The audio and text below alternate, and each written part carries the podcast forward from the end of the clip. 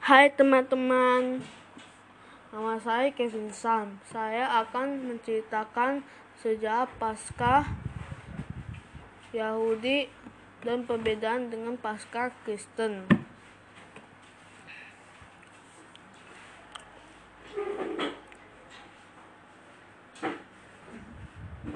Paskah Apa yang kalian dengarkan kata itu? Kelinci apa telur? Sebagian besar masyarakat Indonesia mengenal Paskah adalah hari raya bagi umat Kristen.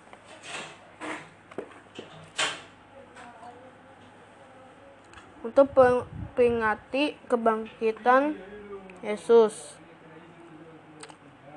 Begitu pula saya pahami ketika SD. Ketika tanggal merah pada hari Jumat. Sekitar bulan Maret dituliskan wafat Isa Masih. Di kalender kira-kira yang guru mengatakan hari Jumat minggu kita libur Paskah. Setelah ditulis hari Paskah sudah dirayakan oleh pemeluk agama Yahudi sejak ketik, sekitar tahun 1300 sebelum Masehi. Sebelum Masehi. Sedangkan Isa Al-Masih atau Yesus lahir di sekitar tahun 17 sampai 6 Masehi eh 6 se sebelum Masehi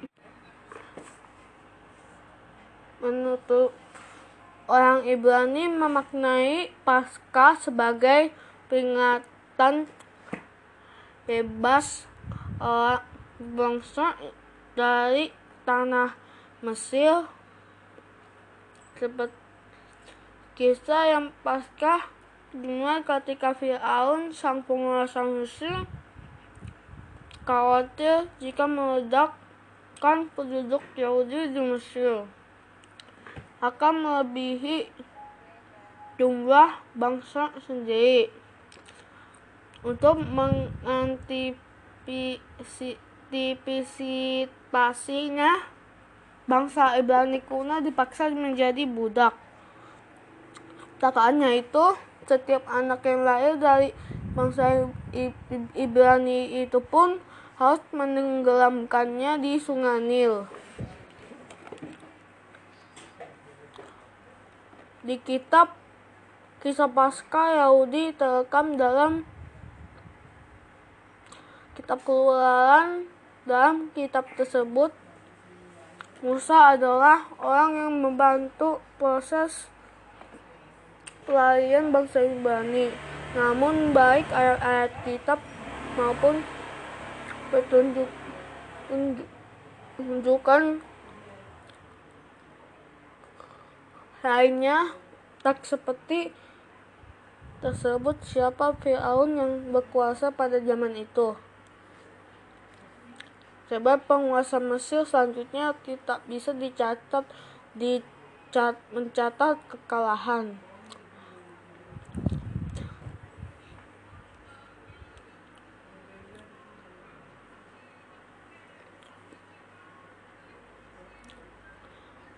Ya, di antara sekian perdebatan tentang identitas Firaun mencerita Musa banyak di peneliti menduga, menduga bahwa Firaun petata saat itu adalah Raja Ram, Ramses kedua. Menurut catatan dalam kitab keluaran satu sam, sampai ayat eh, ayat sa, satu ayat 11 bangsa Israel dipekerjakan untuk mendirikan kota pertahanan bagi Firaun, yakni Pitom dan Ramses yang kemudian disebut Pil Pilas Ras Ramses atau Pel dan Pel Atum. Tradisi Paskah Yahudi Sehari sebelum Paskah, anak sulung laki-laki berpuasa sebagai untuk peringatan atas selamatnya mereka dari pembunuhan anak sulung pada zaman Firaun. Setelah itu se seperti dilansir eh setelah itu orang Yahudi bisa dirayakan pasca dengan mengadakan senders yakni sebuah upacara jamuan makan disertai doa minum anggur nyanyi dan bahas masalah keadilan sosial saat ini. Dan kisah-kisah keluaran keluaran ditulis untuk kitab bernama hak hak gak gada jamuan itu ada beberapa sajian yang jadi simbol pasca yang dihidangkan misalnya Watet Sakbon menjadi simbol pengorbanan pasta pasca. Itu yang mewakili musim semi dan lingkaran kehidupan sayuran pahit sebagai tanda gelir pembudakan membanggakan mental digunakan oleh orang Yahudi di Mesir, serta kapal yang menggambarkan musim semi.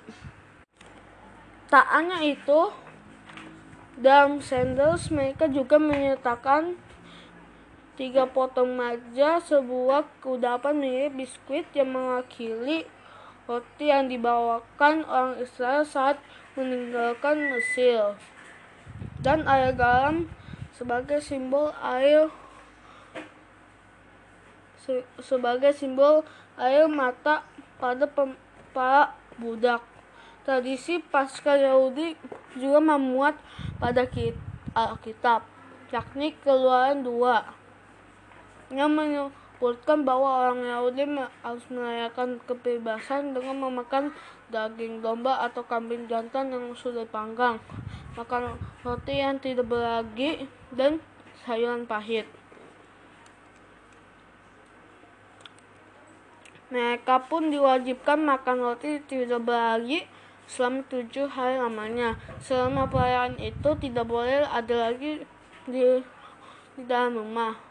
Tidak ada boleh lagi ada ada lagi di di dalam rumah. Penuturan air pasca tertuang dalam Alkitab Keluaran 12 ayat ayat 18 dan dalam bulan pertama pada hari ke yang ke-14 bulan itu akan waktu pentang waktu kamu makan makan kamu makanlah roti yang tidak beragi sampai kepada hari 21 bulan itu waktu pada waktu pentang dalam kalender Ibrani bulan pertama dalam bulan Nisan yang biasanya jatuh dari sekitar Maret, April dan dan dalam kalender Georgian pasca Yahudi dan kebangkitan Yesus. Ada banyak perdebatan muncul di pengaitkan pasca Yahudi dengan perayaan pasca Kristen yang tentang kematian Yesus. Rabbi, Rabbi Daya Gutenberg yang pernah menguas, mengulas dan sebuah artikel yang artikel. Anda mungkin pernah mendengar cerita tentang penjamuan terakhir. Sebuah kisah tentang jamuan Yesus bersama 12 pengikut dan tertuang dalam lukis kayak Leonardo da Vinci dalam kitab Matius Markus, dan Lukas. Penjamuan yang dilakukan Yesus merupakan hari pertama perayaan Paskah. Namun Lubek tak meyakini sebab biasa pada malam pertama memakan korban Paskah yakni seekor domba yang sudah disembelih di suci suci dan kemudian dipanggang lalu disajikan rumah sampai sekarang kebenaran dari peristiwa itu memang masih diperdebatkan. Di Asia kecil. Orang-orang Kristen menganggap ini menganggap menganggap hari penyaliban Yesus adalah hari yang sama ketika orang Yahudi merayakan Paskah dan peristiwa pembangkitan terjadi dua hari setelahnya. Namun dalam catatan namun da, da, setelahnya masyarakat barat merayakan kebangkitan Yesus pada hari Minggu pertama ketika Yesus bangkit dari kematian. Pada tahun 325 dilenggakan sebuah pertemuan Dewan Ekumenis pertama gereja yang diimpun oleh Kaisar Romawi Konstantin I. Dalam pertemuan itu, para pemuka gereja bahas keagamaan tanggal Paskah keputusan Paskal umat Kristen yang dirayakan pada hari Minggu pertama setelah bulan purnama pertama yang diikuti musim semi 21 atau 21 Maret sehingga Paskah bisa jatuh pada hari Minggu antara 12 22 Maret hingga hingga 20 23 eh 20 5 April. Pasca melambangkan pembuktian pembuktian dari semua yang Yesus korbankan dan ajarnya. Dan perayaan Paskah adalah salah satu momen untuk menda, menanda, melayani melandani Yesus dalam berkata, dan berkata dan membuat. Pasca adalah nubuat yang digenapi dari Mesias yang dikhianati, mati dan disalibkan dan bangkit hari ketiga. Jika hari Paskah tiba, gereja-gereja sering dihiasi dengan bunga lilin dan bunga musim semi. Keluarga berkumpul bersama mendengar lagu puji-pujian, tetapi Paskah sebenarnya merupakan gabungan dari makna kematian dan kebangkitan.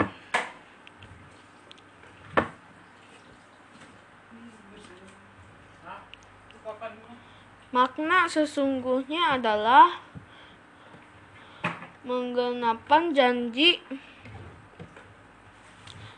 bahwa dia akan mati untuk menembus dosa-dosa manusia. Pengampunan pemulihan hubungan Allah dengan manusia. 4. Jaminan keselamatan. Kemenangan atas kematian pembebasan, kehidupan yang baru. Sebagai anak Tuhan, kita sudah mengerti dan memahami arti pengorbanan Yesus Kristus untuk menembus dosa-dosa kita. Maka kita harus menjauhi segala bentuk dosa.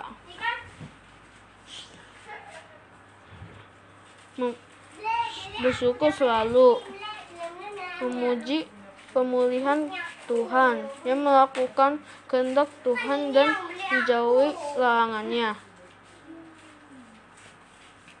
Demikian gambar dan sekilas cerita singkat yang mendapat saya ceritakan. Semoga jadi berkat dan sukacita bagi kita semua. Tuhan Yesus memberkati. Selamat merayakan Paskah. Salam.